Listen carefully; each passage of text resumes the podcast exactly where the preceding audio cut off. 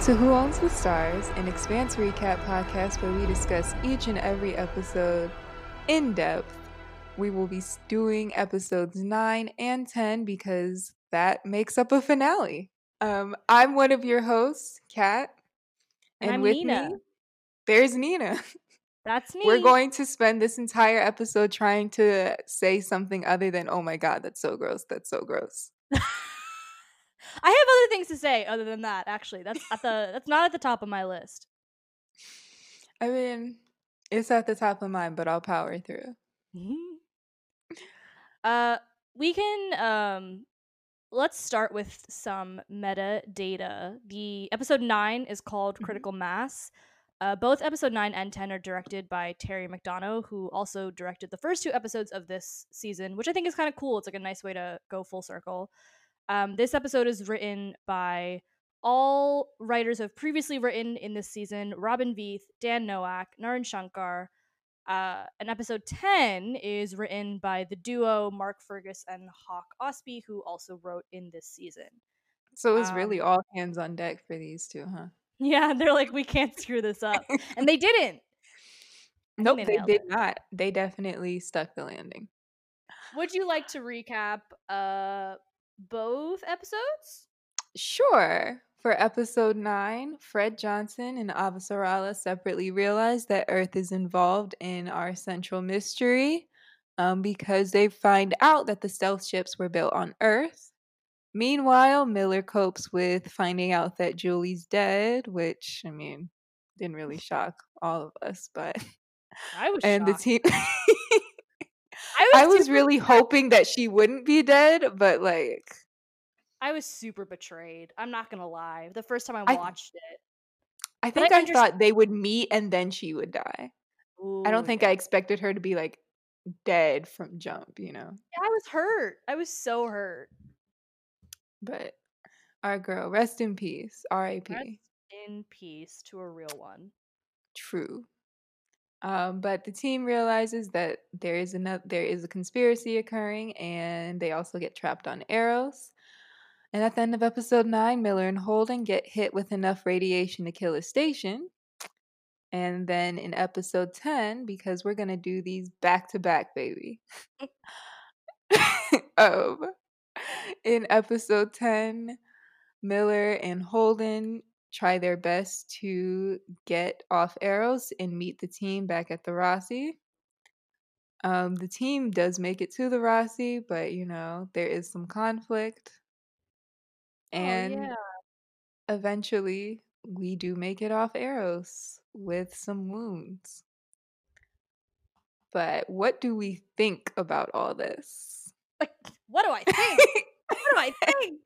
Where do we want to start? There's so much. Where do we want to start? I okay. Um, maybe this is it's maybe this will be easier to start a little chronologically, Mhm. just to like cover every single because there are a lot of bases we're gonna cover. But let's start with Julie and her Okay. story. Let's Um, do. I don't know what to say. I'm just like there's so much I want to say, but I don't know where to start with Julie. I mean, God, let's start with how much it must have sucked to die that way. Oh my god, yeah. Um, in the book, they read through some notes and stuff that she had taken before she died, and one of the notes was just, "I think I just slept for three weeks. What the fuck does that to you?" It's really oh my god. It is so like depressing.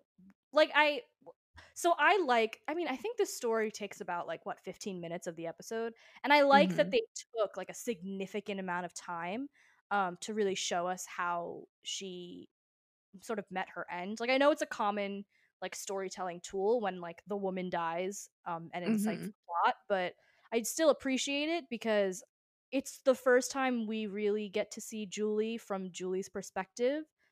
And that's something we've been missing for about nine episodes now. Well, Right. nine and a half, because we did meet her in the very, very beginning.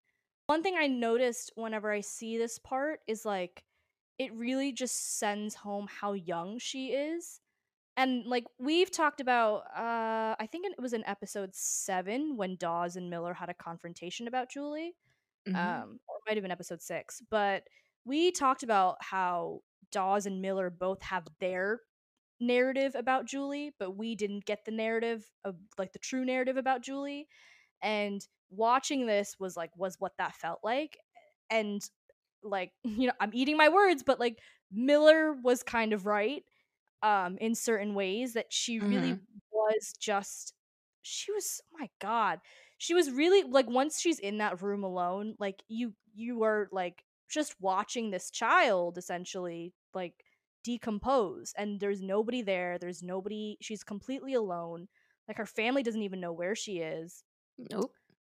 um, and I remember there was one shot where because she starts talking about Dawes and she's Mhm. saying, you know, I gave the message and you never came for me. And then you see that really chilling scene where she's watching him talk on TV. Um, and he's sort of giving a speech about, you know, Belter solidarity, basically, but he's not there for her.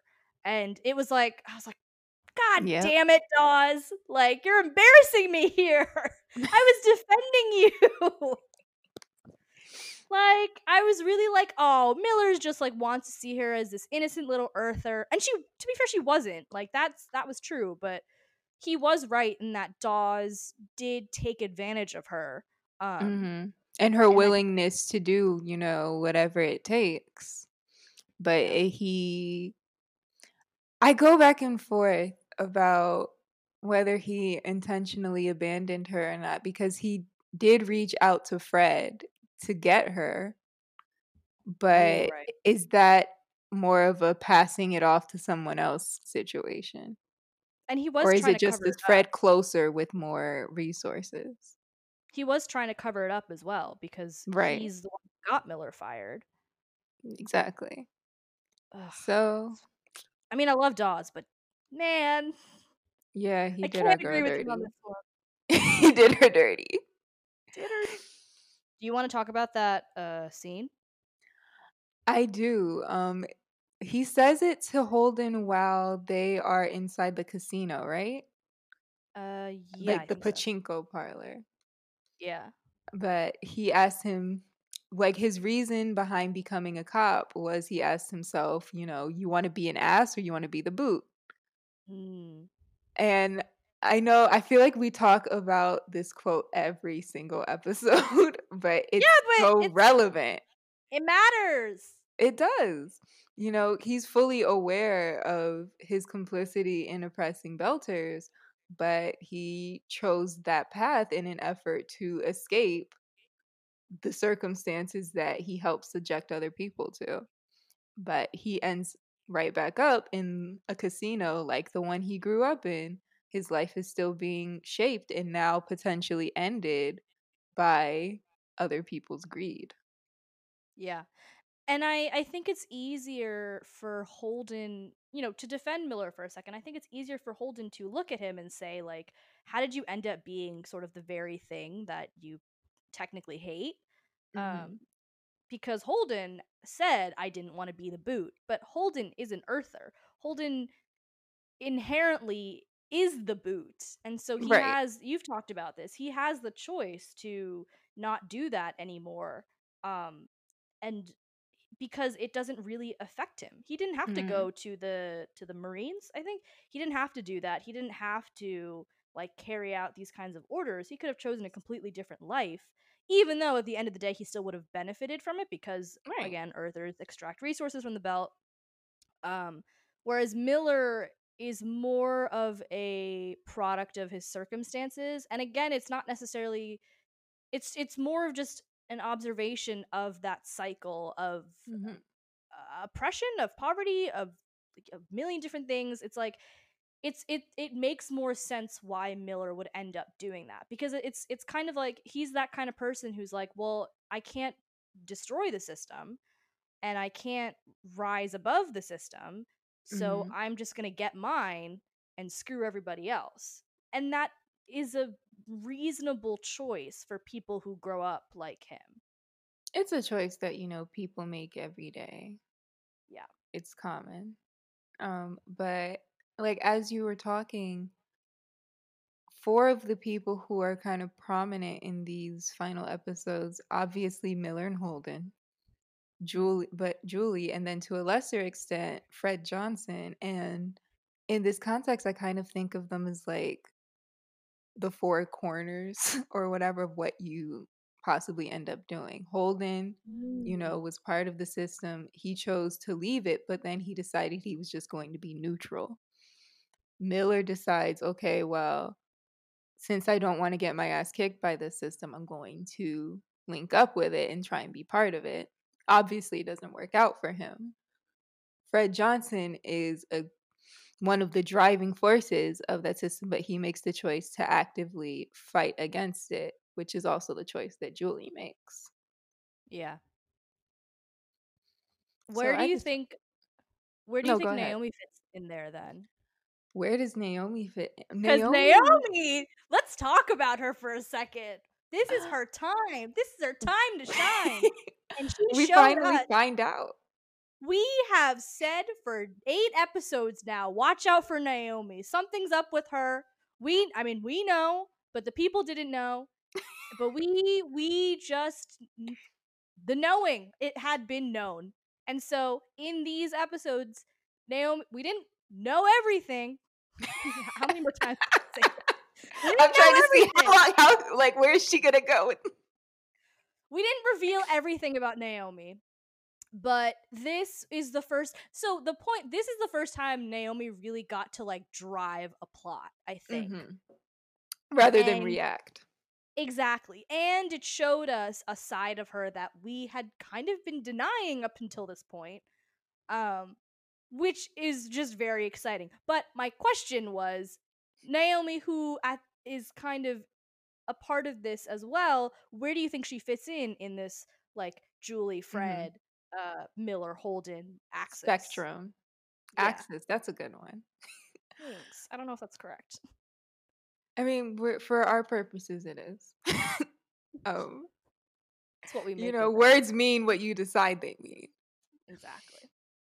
But Naomi, I think, is our person who never had access to any real power. So she's separate from them in that she is from the group of people who are being oppressed. She's not going to pursue, you know, she's not going to pursue the power that Miller tried to get hold of. But finding out she's OPA shows us that she chose Allegedly. to Allegedly.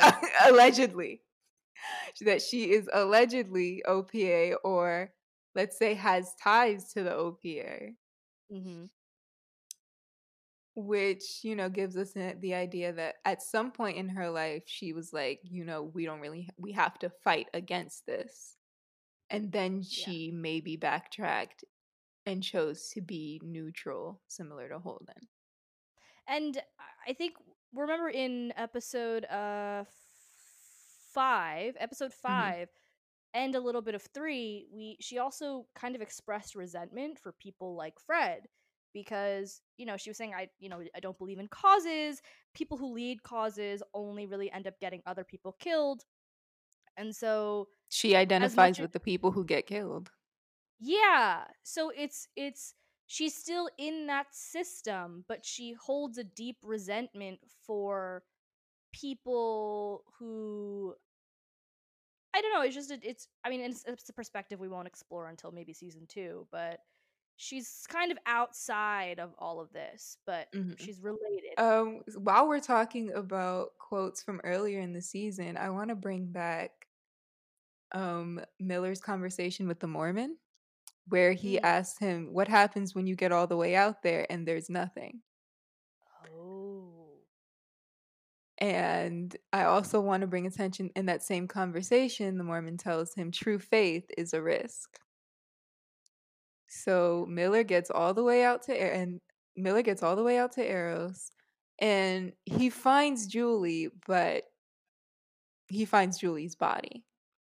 Yeah. He doesn't get to speak to her. He doesn't get to do whatever he thought would happen at the end. He doesn't get to be or even save her. So he got all the way out there and essentially found nothing, or at least nothing that was something that he wanted. But the Mormon's response was God has revealed that we haven't finished our search yet. Ooh. And that And yeah. oh god, Like, I want to no go into spoilers. spoiler No territory so bad. I know exactly where you're going. Absolutely not. I will say but um there's he does- still more to come from Yeah, and he I remember him saying uh I, I want to say it's in episode 8 when he has a conversation with Semi. I mean he says uh, like explicitly he's like because I believe in Julie. And so like it's pretty much explicitly acknowledged that like finding Julie is a form of faith for Miller. And if true faith is a risk and he has faith, him going out to Eros when he had no idea what he would find, that is him taking a gamble right there. Yeah. And I It do is a- think it's important that, you know, we spend so much time in that casino and he explicitly links the casino to his whole life and growing up. He's been taking gamble after gamble after gamble. bars. Um, I really like forgot to focus on the fact that like Miller even traveling to another uh asteroid is like he's never been to space technically. Like he's never done that kind of thing. Um, so it is a huge character moment. Like you're saying, it is a huge risk. Um, at least one of us is focusing on Miller. You know, I will take up the task of talking about one of the main characters. As we should. Um, but it's like, here's the thing I don't explicitly hate Miller. no, we don't. We, He's we a don't. Inter- he's an interesting character. He just happens to also embody tropes that I don't know if I'm speaking for the both of us. I'm usually not a fan of when it's deployed Yeah. in other things. Yeah. So that's Again, where we I- are with I- him. We don't hate him. I, I I will also add that, and I think I've said this in earlier episodes, but like I really like Book Miller a lot better. I was actually Mm-hmm. surprised by how much I liked Book Miller, and that I like didn't like Holden as much. um, I know you you hate Holden in the books. Um, Oh But, uh, wow, she anyway, moving quickly. So I I've been saying I like Miller in the books, but I've also said like that's because I get to see inside his head, and so I get a much better picture of who this man is. Whereas in the show, I'm really operating off of like who this man represents and like where have I seen this kind of character before and why that rubs me the wrong way.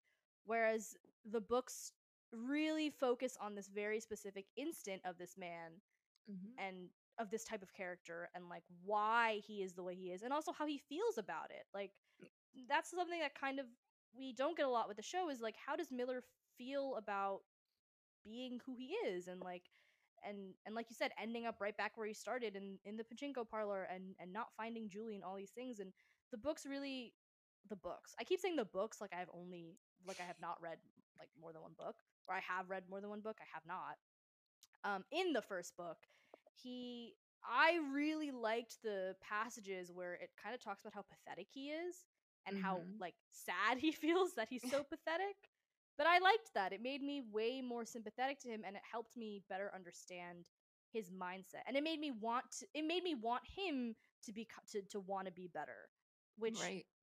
Is sort of what hap- loosely happens in the show but i don't get inside his head and so i feel less inclined to like root for him basically I will say, like, there, him, Miller and Holden's, you know, escape from Eros. I think I preferred how it happened in the book because we got to spend more time on Miller. mm-hmm. Like in the show, it feels very weighted towards Holden's perspective, and we see him reacting to the things that Miller is doing a lot. And he's, you know, angry and horrified, which is absolutely understandable. yeah Because of course, we, no one wants to just watch someone murder people, even if it's you or them. there's but- a lot of murder that happens in that span of time A lot. but what I do like is there's a passage when they're still trying to get back to the ship where, like you said, like Miller's reflecting on not only the things that we see him doing in this episode, which note he says that in that day he's killed more people than he did in his entire career as a cop. Damn. Which woof. Yeah, Miller's not a Miller doesn't kill people for fun. Yeah. I and I I think the like I, I think you can also track like why he acts that way. Like, I'm speaking about the Mhm. show, but like Mhm. there is that moment after he um sees Julie and then Holden kind of like catches up to him and he's like, You don't want to be around me right now. And Miller like is acknowledging like I'm acting out of character, but I also like this is sort of believable for me, but like I'm not myself right now. So Mhm. but yeah, Miller I, I was like, I just want to add that caveat. Miller is not like a extreme murderer usually. And even in that same passage, he talks about like how it was difficult for him that first time that he did it. He found out he was capable of it. And that is part of what devastated him, aside from having to take another life. Um, but the passage that I'm looking at is he'd seen unequivocally the chaos that he dedicated his life to holding at that he dedicated his life to holding at bay was stronger and wider and more powerful than he would ever be. No compromise he could make would be enough. His death self was unfolding in him and the dark blooming took no effort. It was a relief a relaxation a long slow exhale after decades of holding it in. That is such a heavy paragraph especially the ending because it like decades of holding it in gives us this implication that he feels like he's always had the capacity to be you know this person doing these things that are horrible. Mhm. which i think really gets you to the root of like his self-loathing. It's not a fun headspace to spend time in but it really gives you a lot of understanding about him in a short period of time it's really depressing and it it uh really puts into perspective how the book ends and what we will see in season 2 because we've said this but the book first book is not entirely covered yet. It doesn't get finished until midway through season 2 Which But is yeah, why it sometimes me it's hard to do a book comparison at this point because in the book there's like still so much that needs to happen. Like this is an important moment, but I I can't when I give you any like that. depth. I remember when I was reading that and like we had like gotten through Eros and I was like, there's still more? Are you kidding? like Eros changed everything. Let's stop there. You know, let's But take a speaking of- breather. But while we're on the the the pair, uh what are your thoughts on Holden's journey with Miller in these couple of episodes? Um I do have thoughts about it. I do want to quickly say that right after that passage I read, Holden then starts whistling through the dark and asks Miller about whether he's seen this children's show from like 30 years ago. Oh my which you know that gives us some lightness and i appreciated that Holden is then- so god bless him And I but like then when we- like gets funnier. he is like the steven does not get a lot of like funny lines to work with but when he does he ha- like there's this very deadpan way that he delivers it that brings some comedy and levity to it I think we see it. I would say we see it in like three and four a lot, a lot in four. Um, hmm yeah, you're right. It's almost it's it's not necessarily what he's saying that's so funny. It's like the way he's reacting that's so funny. exactly Uh, yes, you your your thoughts on But it when we get Holden's perspective on that scene, the reason why he brought up this random children's show is because he is also thinking about how he is probably about to die and he's reflecting and thinking about his family because he used to sit and watch that show with his family. And mm-hmm. he's like, "Oh, how how are they going to be? Who's going to call and tell my mother's plural that I'm dead?" like I did like that how in those two chapters, you know, Holden's comic relief, but when we get to his chapter, he's actually he really is thinking of something of depth. Yeah, yeah, he's capable of thoughts. um yeah not to harp too much on the book but I, I i do love that sequence where we keep going back between holden and miller Mhm. um but As for the the show- show, tell me what you think about Um, holden I do think that this is where we really see his need for a purpose coming in. Like we saw that he was dedicated to the camp, but we also knew he had a direct personal connection to it. Here, he doesn't have any real connection to Eros or Julie, but he still chooses to say, "Hey, I'm making it my problem." He's making Ah! that choice. i was gonna save that for my notable quotables but let's just What can I that say? open you know, we're really just kind of all over the place this episode. Let's go for it. Scene no, no no you keep going i'll cut in later No, like he this is him choosing to get involved with something that he has the option to leave behind, even though it's clearly the more dangerous choice. yeah And, I, think that really goes back to his like his mother said, he ha- he feels like it is his duty to save people. Yeah. And here's the thing, he's already he's already run away from his duty once, be it if we want to consider that to be the military, but more likely his family. So Mhm. at the what could be the end of his life, he's not going to make that choice again.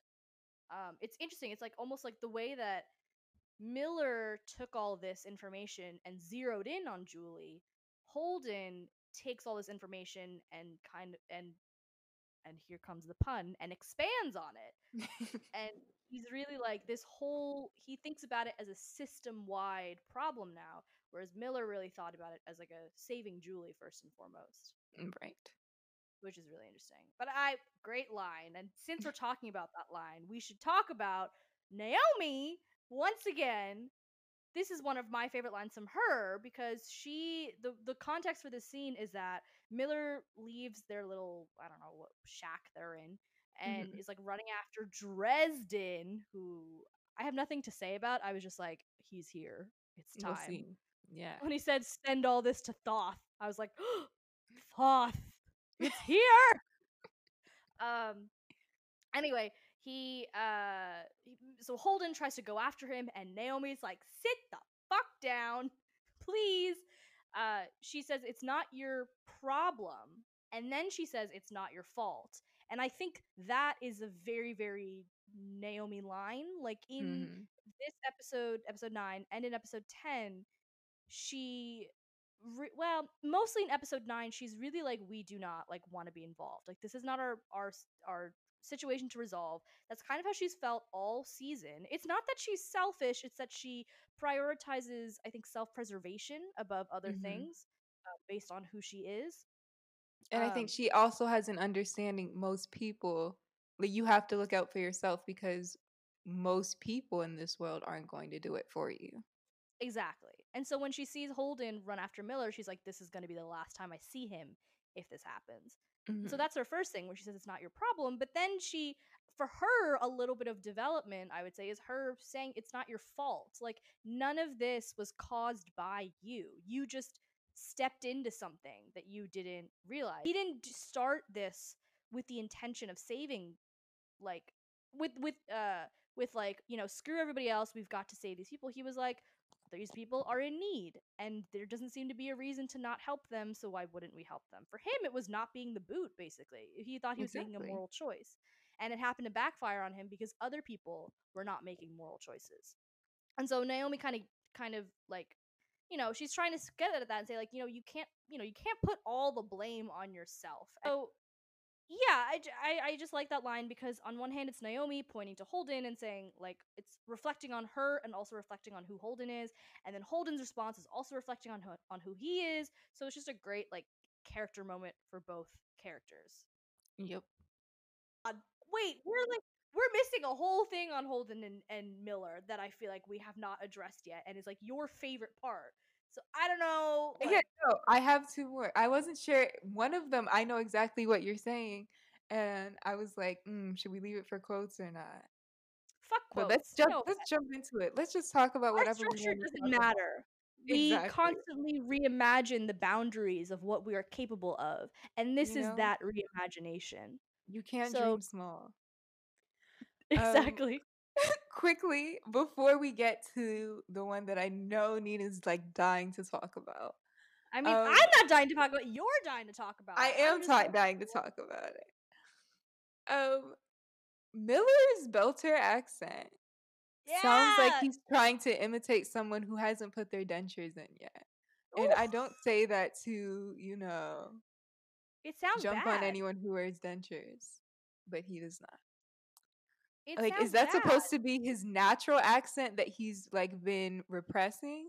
Or is he No so way. deeply not Belter that he has to manufacture an accent?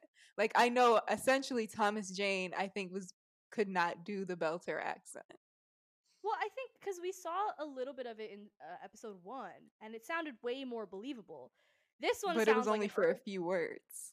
That's true. I don't want to bag too much on him, but I it's No, yeah, like- maybe you're right.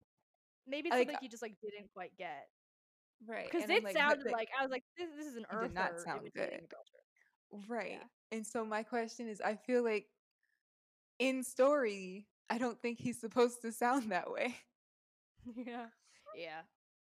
But everyone buys it, so you know, we move. But you know, um, Semi also doesn't have a Belter accent, which I He thought was not. interesting. And See, I'm and that's why curious- I felt like did they both did they make that choice to become cops and, and distance themselves from belters on purpose and the accent is part of that. But Yeah. moving on from that, there are two now to what matters. I've been thinking about in the past few episodes is like we've made a couple references to like how Martians and Belters see Earth and how they see them as people who really have quote unquote taken advantage of their free land and free water. And we've sort of talked about that. But one thing that I like completely forgot is the nuance that on Earth, not everybody has free ac- access to free air and Mm. and water, um, and land, I guess. Uh, if we're talking about all the elements, um, and I am curious to like I don't I don't think the show in general really uh broaches that concept. I mean it does a little bit and like there's a little in the next season I'm thinking there's something we kind of see regarding that. But in general it's things like questions like this that make me really think about like the world building of the show and like kind of goes back to my original thing whereas it's like how can so many different cultures on earth be collapsed like under this one government how Mhm. is earth just one entity when like right now on earth there's a hundred million different ways to live um and so when it comes to like the air and water question we know for a verif like we know it is verifiably true that not everybody has that access Mhm. um and so then you're like okay well if we think about it metaphorically then belters are those people and like it's one of those maybe it's one of those things where you just kind of like suspend your disbelief it's like yeah of course people on not everybody on earth has that access but to represent that perspective we use people who have been sequestered in space right. which doesn't invalidate that people on earth don't always have access to that but it it ab- uh, approaches the issue in a but it approaches the issue in a different way which is like what Right. sci-fi tends to do it uses metaphor um, rather than directly like engaging with the concepts but Mhm. you know it's just something i've been thinking about No, it is a really good point, and it's something that would be helped if we got an Earth perspective that wasn't from like wealthy politicians. But it feels intentional that we don't get to see life on Earth, so it's one of those things like like you said, you just accept it on its terms. yeah do we uh i mean this is not a spoiler i mean it's kind of a spoiler do we in season five i feel like i've seen some pics Yes, That- girl, we do. We really do. I've been listen. uh, You like y'all don't understand how many times I've said to Nina, "I want to spoil you so bad. I want to spoil you I for will- season five so bad." I will like I'm putting this threat on air. Like I will do commit something illegal if you do that. Oh, she's but gonna commit. She looked me dead in the eyes and said, "I'm gonna commit something illegal." yeah. I would uh Do we want to jump on what was happening with the rest of the crew? we should. You know, there Um, is things to discuss there. There's certainly point. I do want to this is a- say. No, go ahead. No, go. I'm just diving in. Okay, yeah. So was I. I was like Naomi Damn. Okay. at the beginning of was gonna say episode nine. She's so was gonna say empathetic with Miller. I was gonna say this is a Naomi. This is a a Naomi star performance. Mm, This is really her. This is her world. We are just living in it. there we go. I also realized like all of our standing in the first season for Naomi like isn't backed up by anything. Like it's all like everything we know that will happen, but I think it's okay most to- of it is retroactive, but what I will say is I really do, you know, enjoy how tense and kind of brusque she is throughout season one. Yeah. Oh yeah, I love it. Anyway, uh, go you go. No, I think it's really nice that Naomi is the most or possibly even the only person that's really recognizing that Miller is devastated at the beginning of episode 9. Ooh yeah.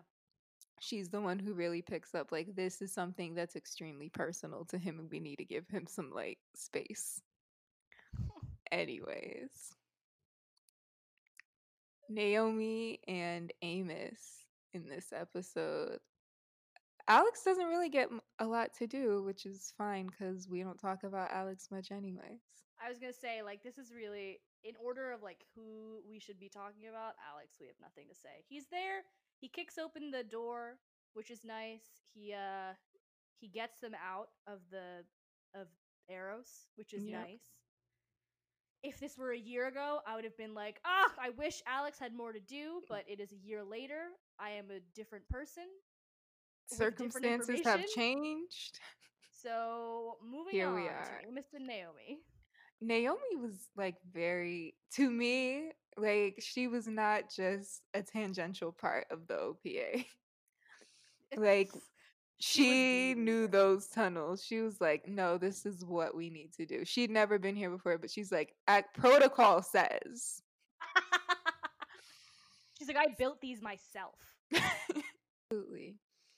Like eh, that's honestly the most admission that we get from her after a season where she doesn't really answer the question directly And she's so mad when people OPA are or like, not. she's so mad when people are like, "Are you?" And she's like, "How?"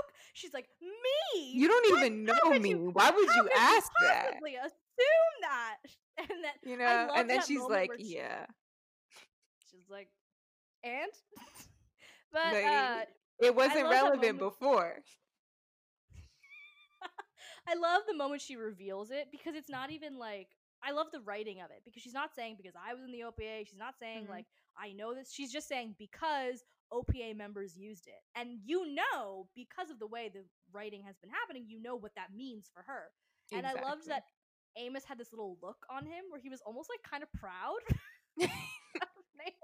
like Amos was really I, I I like that Amos um doesn't really care that Naomi was in the OPA or Mhm. allegedly was you know had OPA ties um because his reaction throughout all this is is pretty calm.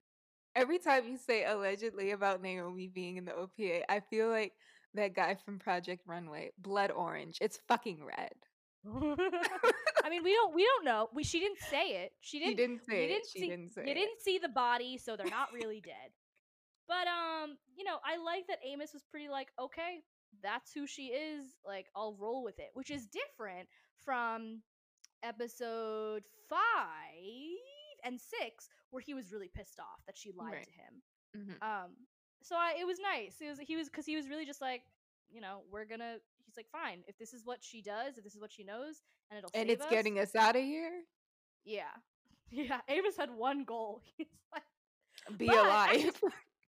Speaking of though, when they're in uh cuz they're it's hard to like split up their scenes of like what happens, but there's one Mhm. scene where they're in I guess the main common area and the there's a lot of belters who are trying to get into the radiation shelters, I think, and they're Mhm. being shut out. And Naomi her reaction is like, "Well, we can't just start shooting."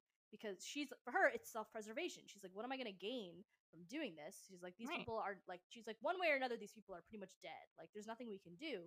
And Amos is actually not like that. He's like, we can absolutely start shooting. And the minute that people do, he he does that, and it was Mhm. interesting to see Amos show a little bit more um uh uh moral uh morals maybe I, not Mhm. morals but you know have him show a little bit more empathy toward the people that they're they're seeing suffer um right.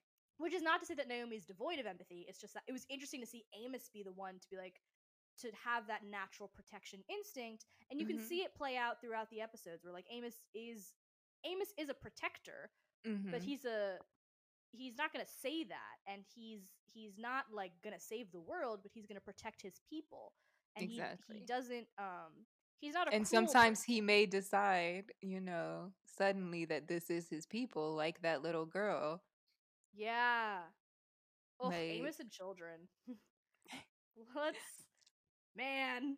But i mean that makes sense for who he Mhm. is. It's and and i was like gonna say that next like that moment where he tells the guy like you know keep, like make sure she keeps up because amos does have a protection streak it's just it manifests in a different way than maybe Exactly. holden.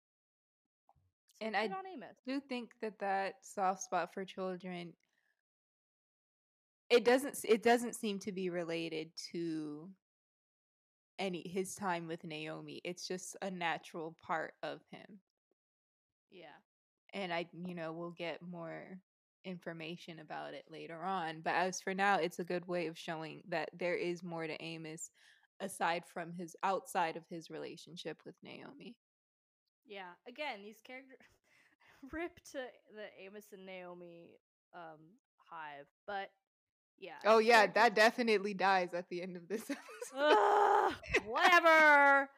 But um, you know, it's it's it they're they're good when they split up because they Mhm. need to split up. Um, Um, do I- we want to get into their interaction with Semi, or do you have more to say before we get to see?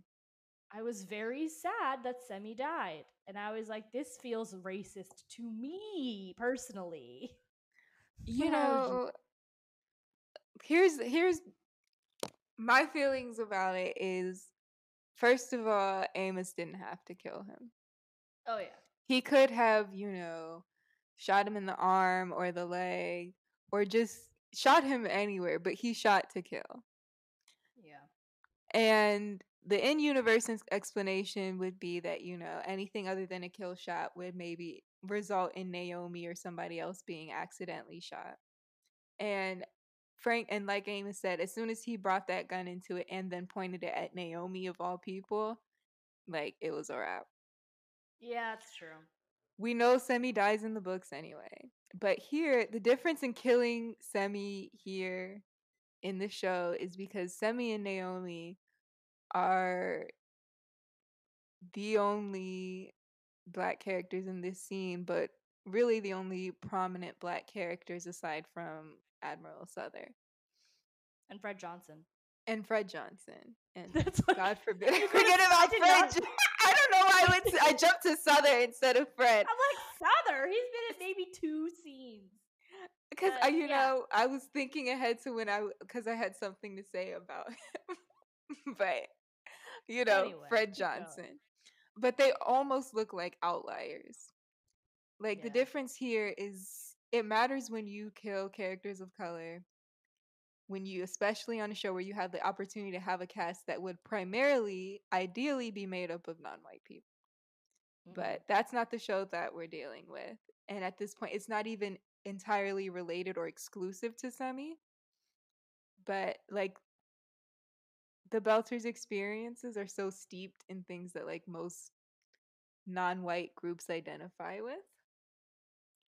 And it's not to say that there are no white people that would, but when you're looking at this show and you're seeing these narratives that you would expect to be filled by people of color and it doesn't happen.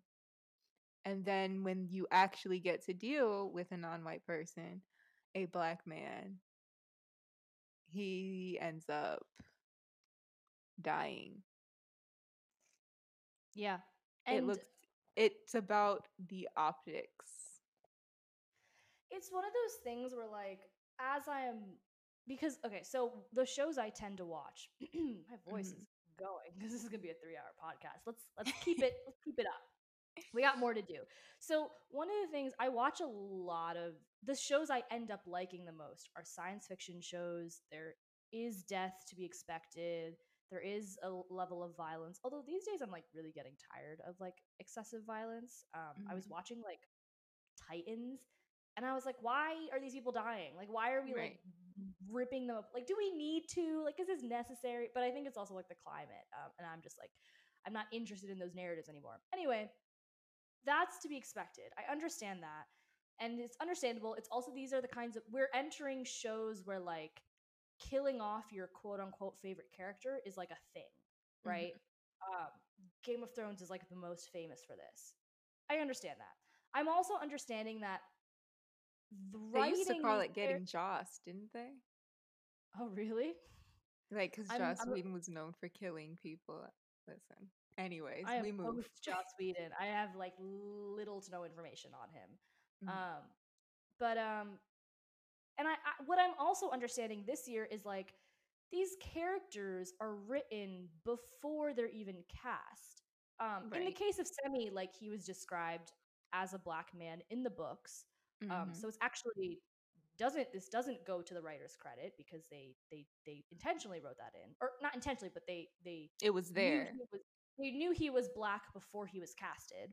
Mm-hmm. Versus a lot of other shows, when it's a guest character, I am almost like, okay, guest characters are written some most of the times to be killed off, and right. then the casting happens, and then it happens, and then it and I say it happens to be a person of color, but my point is that like that's where the dissonance happens, where like they don't have the foresight to be like, okay, well, if we are writing a show where people get killed off and a lot of these guest characters are getting killed off, perhaps we mm-hmm. should think about like who we're casting, which is not necessarily to advocate for a for to not cast people of color because that mm-hmm. would not work. But then there's also but consider the key roles that you choose to cast them in. Yeah, like I was gonna say, like the the the the um the elephant in the room is that people are going to notice it if your main characters are not people of color or are mm-hmm. mostly not people of color. And the only people we do see that get killed off are the are the people of color. And so like that's kind of, you know, I was like I, I remember watching Oh go, no go. This the show exists no, yeah, like the show exists in its own universe and to a certain extent you cannot always apply like things from the real world to what you're watching but on the other hand this is fiction and fiction doesn't exist in a vacuum yeah so i have a huge yeah. problem with with shows that like not a huge problem but there's like a a, a love hate relationship with shows that like want to exist in like a post gender post mm-hmm. you know mm-hmm. post racist uh, post homophobic society, but are being made in this society, which is currently very racist, very sexist, very homophobic, very trans. And you have to be aware of whether you are playing to tropes that embody a lot of, you know, racism or misogyny and things along those lines, whether right. that is because, making its way into your writing. Because then the point is like, what is the point of writing this kind of society if the things you end up doing are the problems of today's current society you know mm-hmm. like then you like if you want to write a society that is beyond these um uh axes of oppression i guess mm-hmm. then you kind of have to do the homework to be like well what are what are the characters we're writing and how are they meant to reflect that world because the default tends to be like well no one's going to make a fuss about it like mm-hmm. and there's a lot of research that shows that the sort of colorblind approach to things is actually not helpful. It's not useful. Um, and it doesn't lead us to a, to a post racist society, I guess, whatever. Right. And I'm just, and if that's like, and if you want to write that in its like ideal, you know, version, then you would have to portray a world that has taken concrete steps to dismantle like how racism has influenced uh, basically every facet of our society. Exactly. The Expanse is an interesting show because it does create a narrative of oppression, but it's focused on the Belters. And as a result, I think the the creators kind of said like we're just gonna have to put the others on the back burner for now. Yeah. Um, I don't think it's necessarily written out. I think it's just like it's we're gonna use the Belters to represent like what are the some of the things we might be dealing with now, which I Mhm. is like also a fair way. And they oh no go No, I think I think you're absolutely right, and I do think that it lines up a little. We can't presume their politics, so. yeah But what I will say is that it feels like they come from, or at least write this from a somewhat Marxist perspective, where it's like the focus is on class and everything else is not that it's not relevant, but it's not the real enemy here. What makes the semi situation worse for me is afterwards Amos saying, you know, I'm gonna move this, and he's referring to Semi's Yeah. body. Um, like in that scene, it's to show us, you know, the level of like detachment that Amos is capable of. And it does do that, but it is very disheartening. yeah And there's an entirely different connotation attached to it when you're talking about a dead black person's body. That exactly. Like I, I, I feel like I like we forgot to say like the the scene does fully take into account how horrific what just happened Right. is, but it still happens. hmm And And I don't know if that horror is based on the things that are bothering us. Yeah, exactly. And and we still have to see Amos, like you're saying, treat Semi's dead body as like a thing to dispose of. Mhm. And though we understand that that is a horrific thing and that Amos is capable of that, it, we still have to see it, Right. and we still have to like grapple with that. Right. I guess, I think I want to go back to the discussion of Amos and his ruthlessness a little bit, especially being that in the previous episode he had this showdown with Holden. In most shows we do and like most shows like this we do have that character who he's the guy who does what he has to do to survive. And but in this episode we have three of them. We have Miller, we have Amos, and we have Semi. And each of them are products of their circle. man of the world? oh, Would be nothing without a. and that woman is Naomi. Yeah, it lit. Yeah. One woman? Come on, everybody. I mean, there is Avasarala, but like I mean, they're all split up. They're all split up, which I think is is anyway. Yeah. That's that's uh diverting from your point, no, no. but it is a man. Like it's not a surprise when Amos sides with Semi on whether or not they should leave that man behind in the tunnels because he's possibly been infected. Mm. And the difference is Amos shows that soft spot for he has he can show it for people, especially when they're children, and he was able to do that for a child. Semi and you know that other man, they're not concerned about whether a child lives or dies. And so as soon as he puts that gun up to Naomi, that's him I think in Amos's opinion going out of his way to harm someone. But he's definitely not going to argue for a man that didn't He's not going to argue for a man's life when that man has shown like a blatant disregard for lives that he doesn't have to harm. If any of that Yeah. makes sense. It's like Amos's approach is very particular. He's Mhm.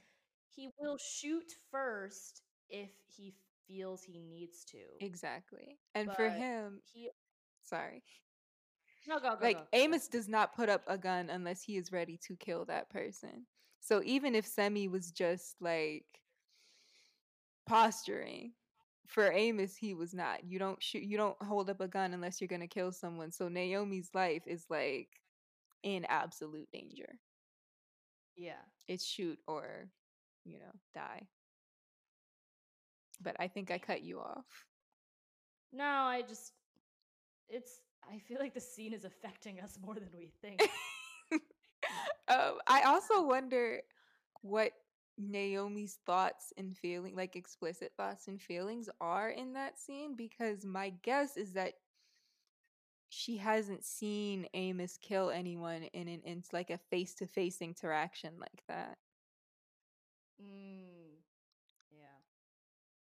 So yeah, like he's saving her. Even how do we? Where do we think their relationship is at this point? Does it still feel fractured, or is this like a renewal of their relationship I on his side, or is it just like, look, I mean, we're on the rocks, but that doesn't mean that someone is gonna do something to you.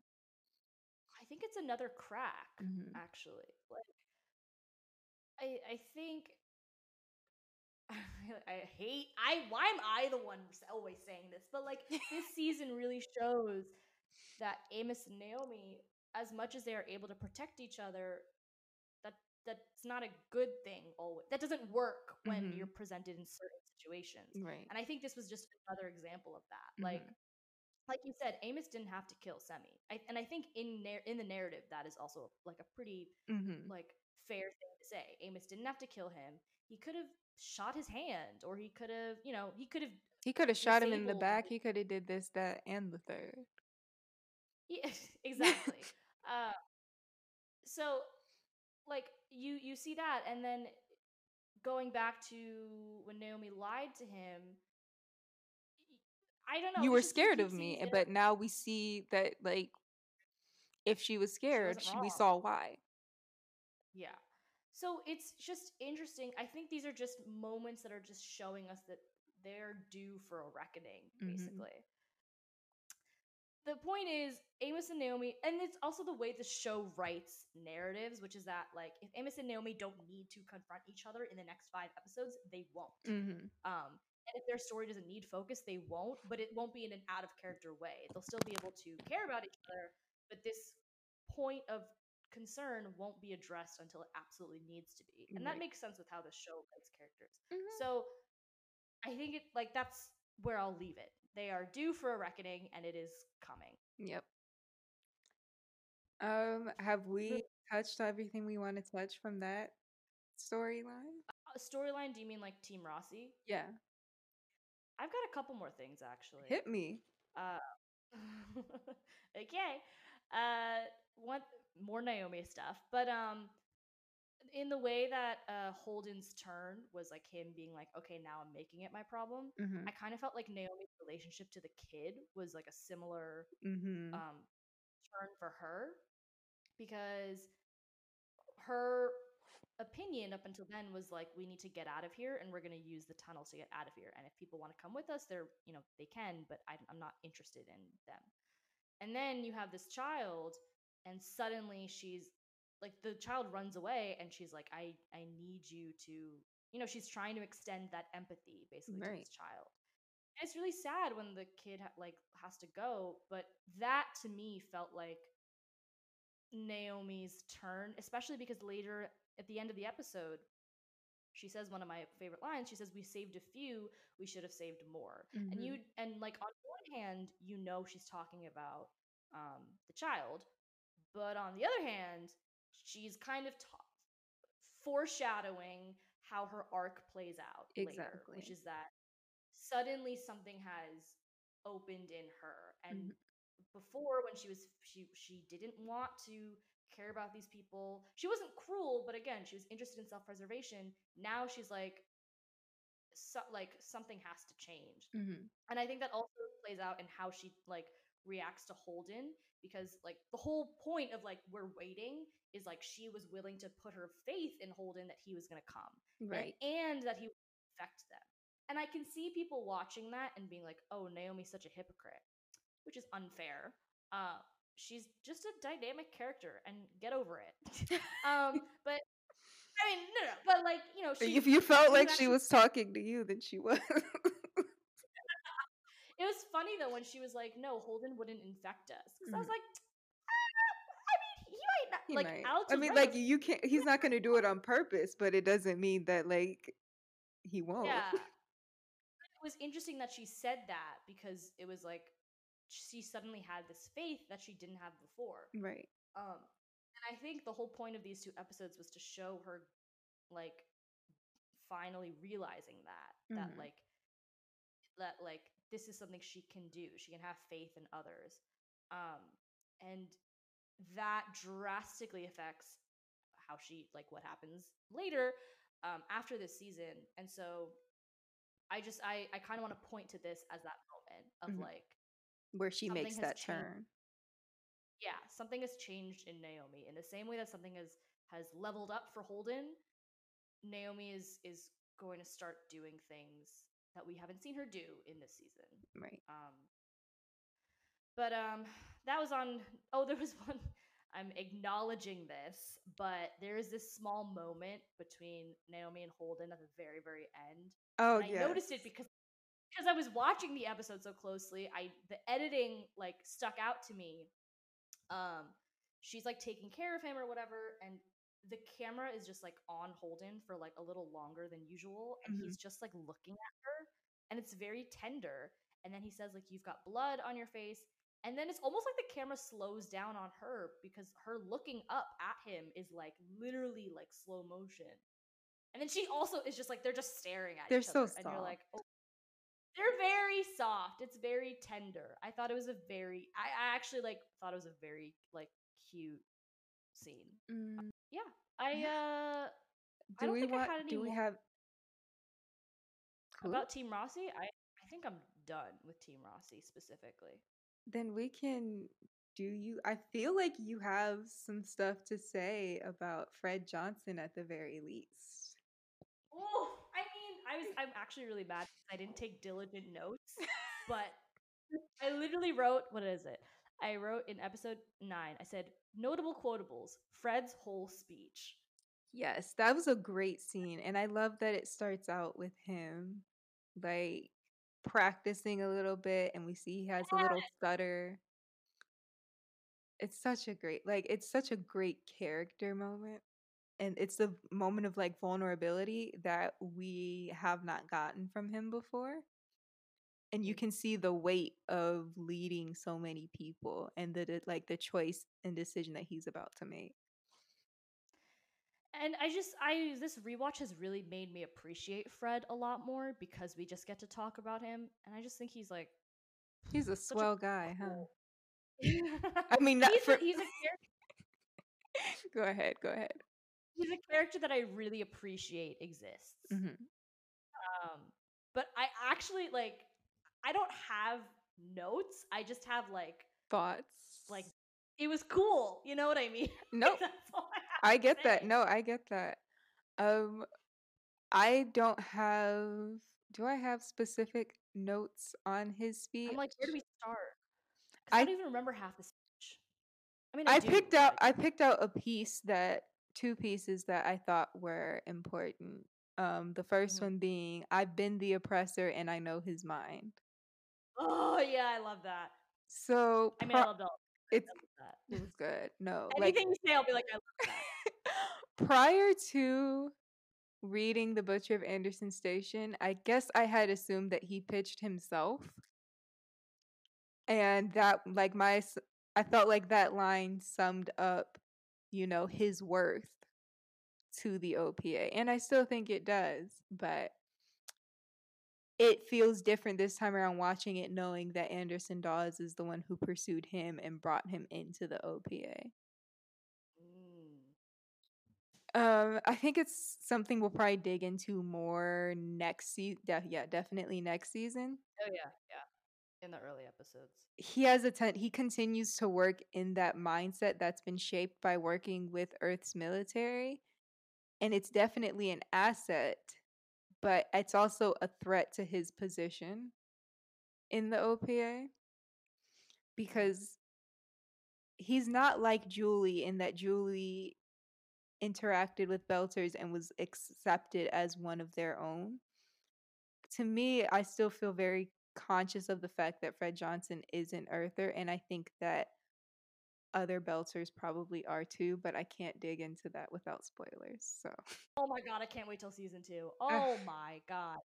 Just But- like see, Nina really? Nina really loves season two, and we just had an interaction this past week where I was like, I mean, anyways. it it's a good it's a good season it's a good show it's just like my least favorite out of other great seasons. And she is shaking her head like with I feel like there's a little disdain in there.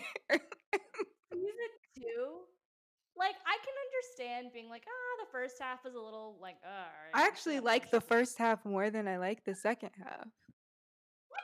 And I the think second half is it felt, you know what my issue is? I feel like it's less cohesive.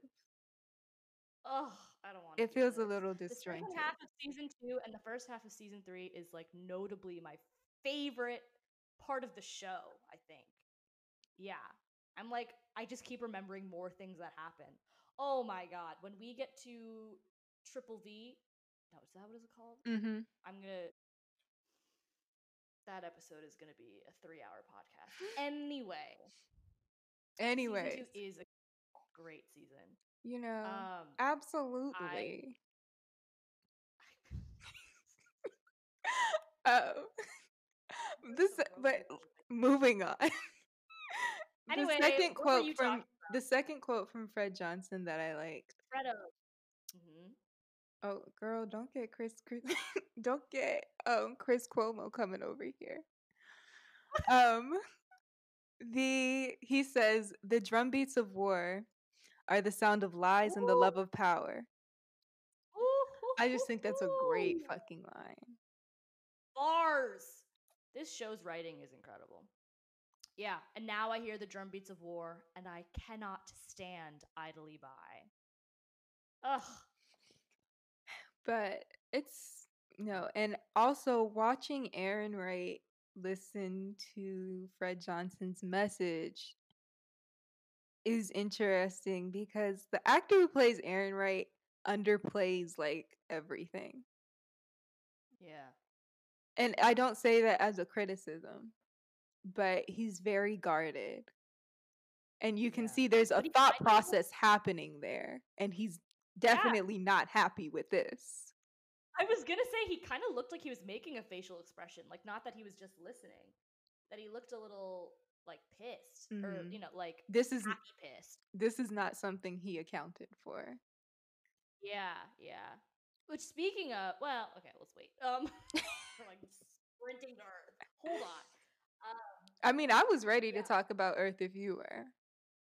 hold on. Like hold Fred on. was going to be my transition into that. Fredo has not been given his due. I Mhm. think the uh, I want to say about the speeches. I mean, obviously, I love the speech, and I like any individual line of it. I love, and I could probably spend a while talking about. But it's all just it's a j- good speech. The thing I like about Fred's speech, because I'll keep it as short as possible, is that it it does an interesting balance, and the writing of it does an interesting balance between um, transcending tribalism, which is a phrase that I am lifting directly from reviews about the hundred, and uh, justice for an oppressed people. Mhm. It it really toes the line between both because in certain parts of the speech, Fred is saying we are so different from each other and we've learned to hate each other for that, which is a very like we are all just people, we are all human, we all just need to learn to respect each other's differences. The the part of that which is a which is a problem often is that it the problem the problem with that is that it, it often doesn't take into account how systems of power exist and how certain communities exist at the uh, uh, exploitation of others. Mhm. What is it? Just train day? Okay. Um, but on the other hand, Fred makes it a point to say Belters are like the common victim in Mhm. this situation. They will always be the victim in this situation. So as much as we have learned to hate each other, as Fred says, there is still a system set up where Earth and Mars take from the belt. Right. And I, I like that this speech really touches on both because it would be really easy to stick to a message about humanity as a whole just needs to learn to get along. But that is a, that doesn't really work when the structure you've set up is that parts of humanity um, are hurting other parts.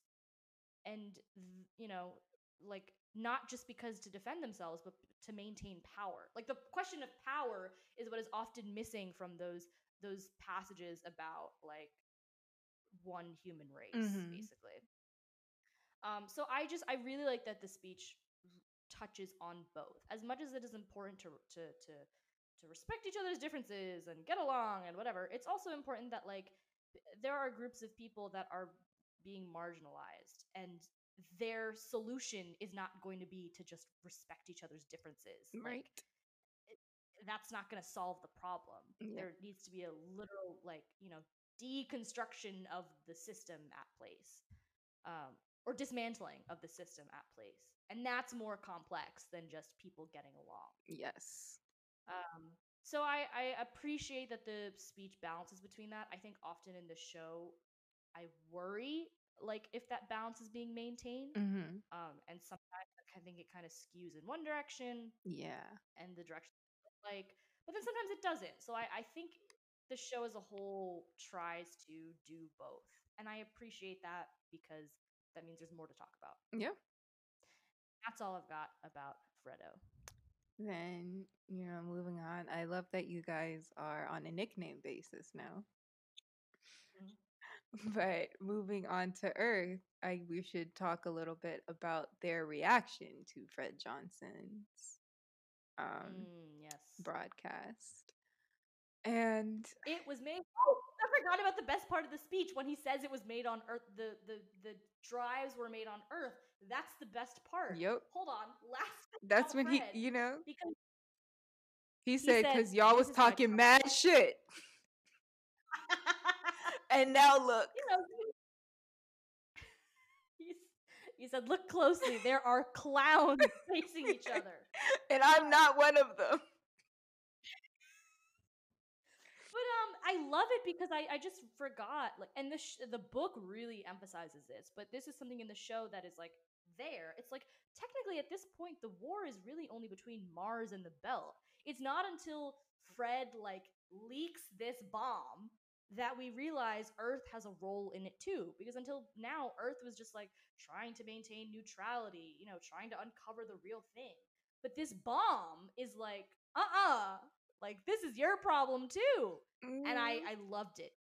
It was it was, it was iconic. Look. like that's what it felt like to me. He said, "Baby, y'all was all up in it, like, and you thought it was me."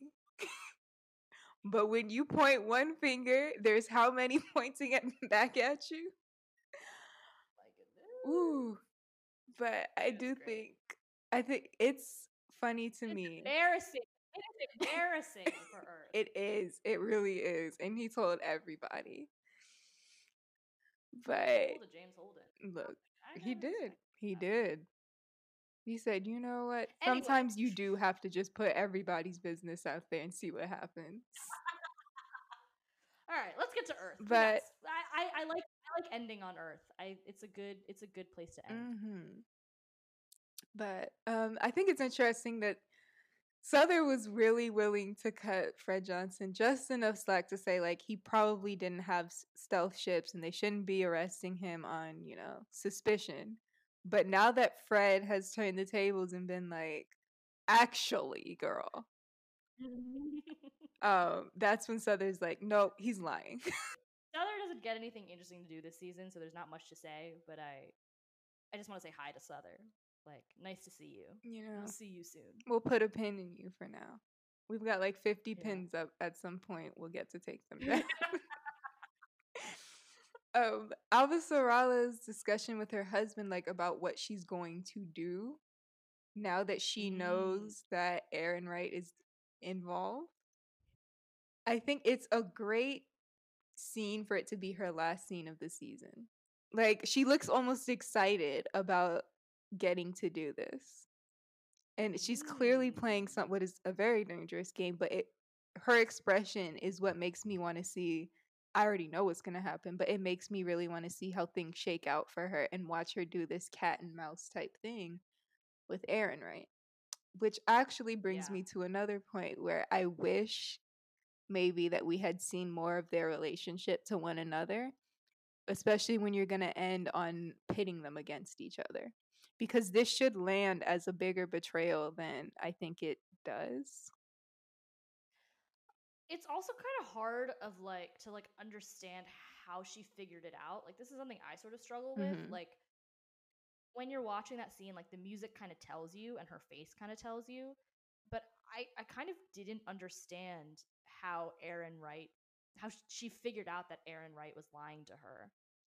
Um, I think it's in the scene early in the episode.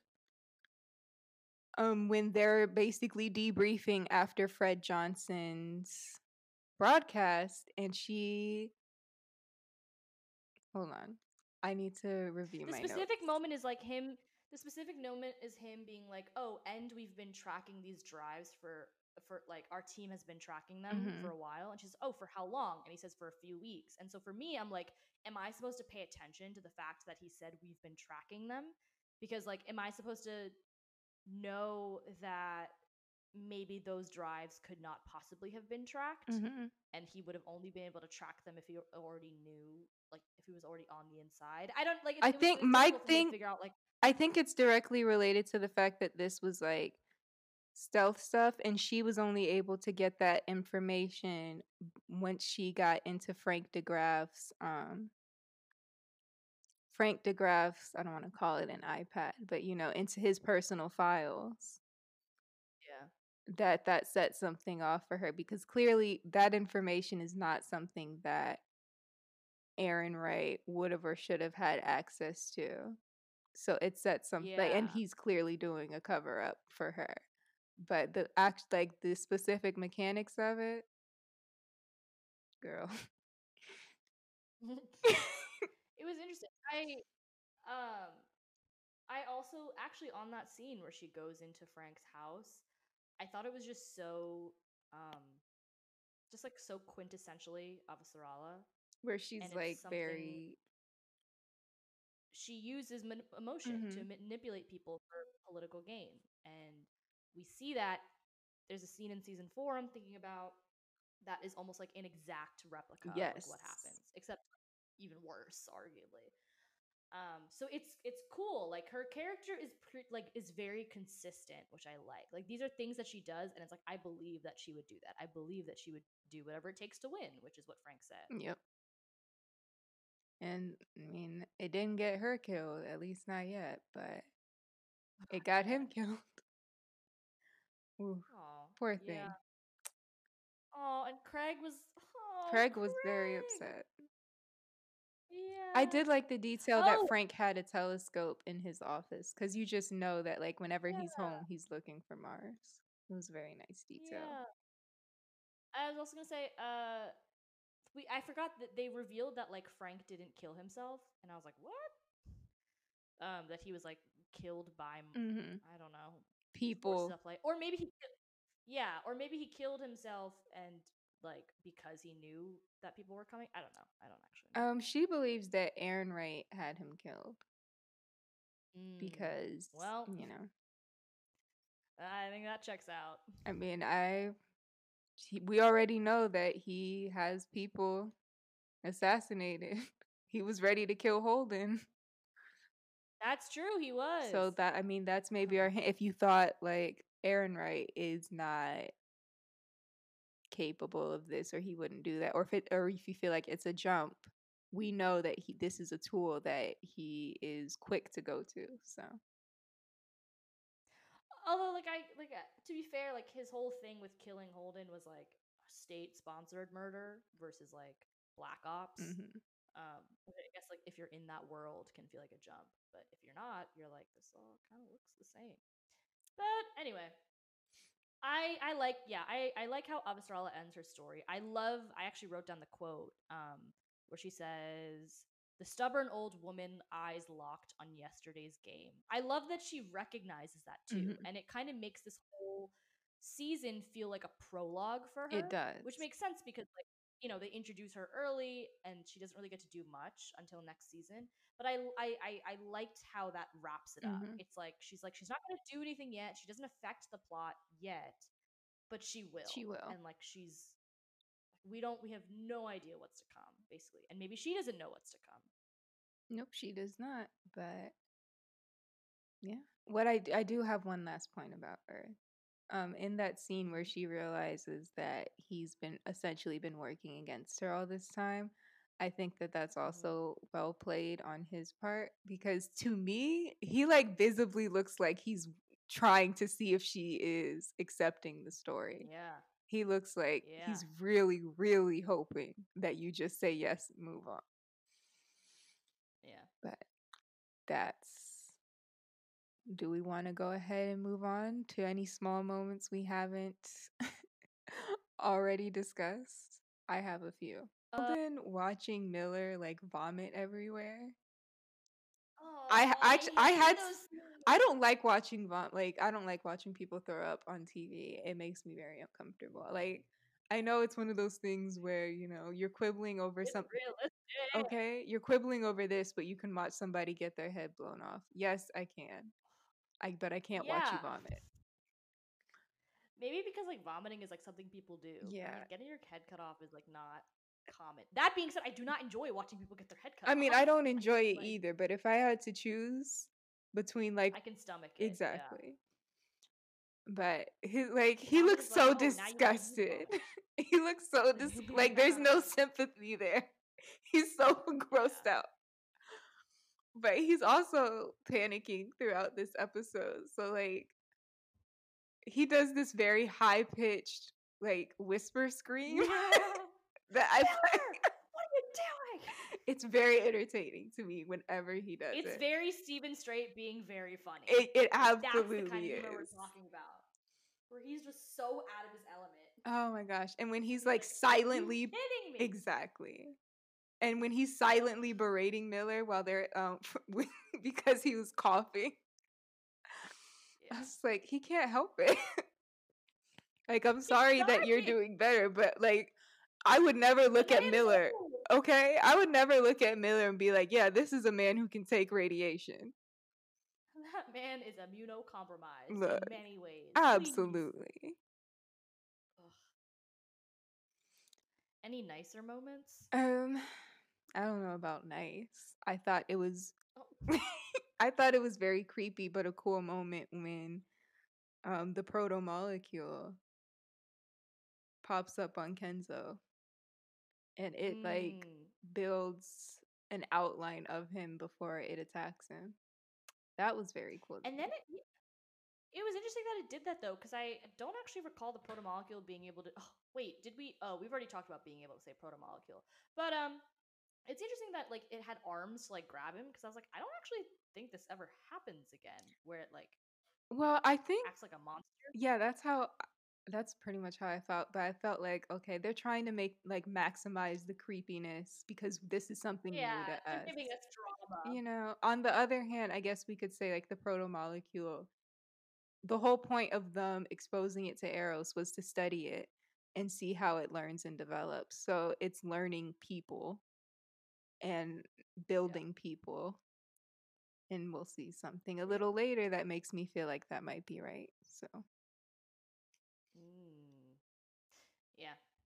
also playing the sound of the proto molecule over the credits was another nice touch.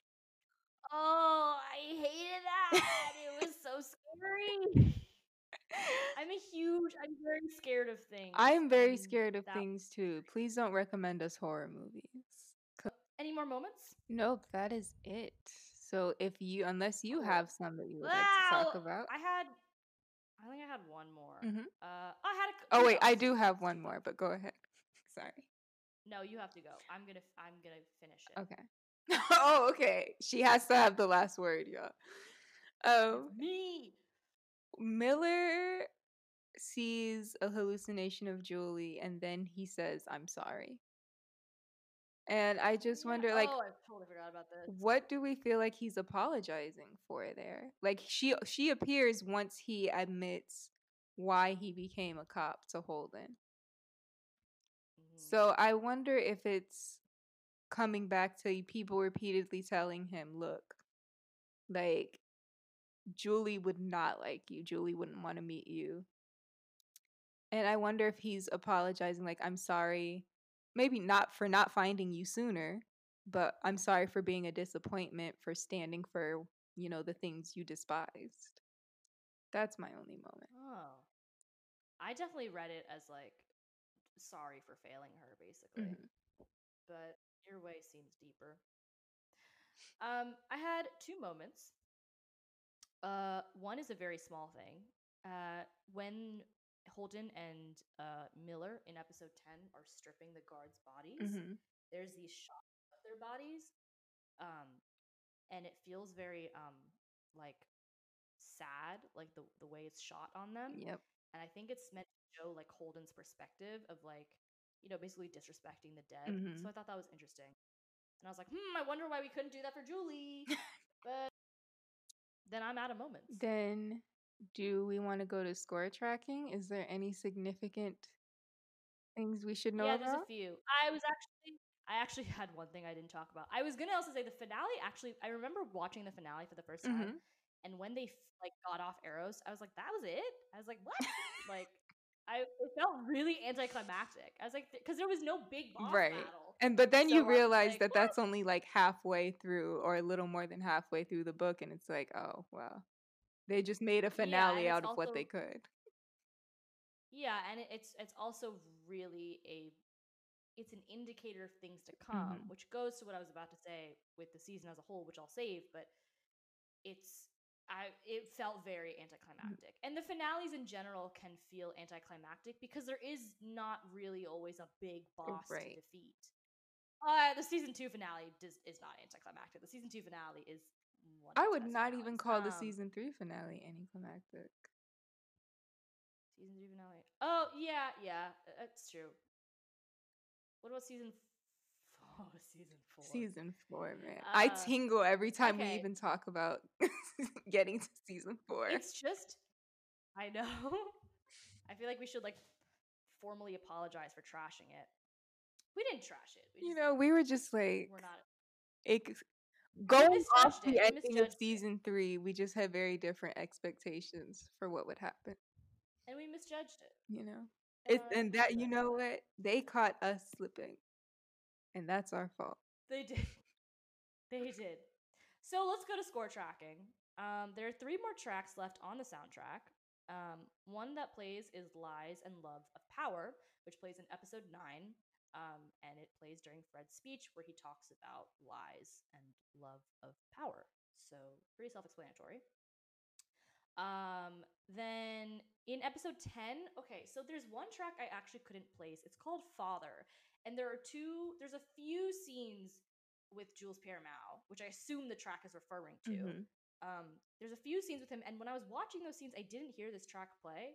I may have not been listening close enough, but that's Could it have played during. Julie's scenes?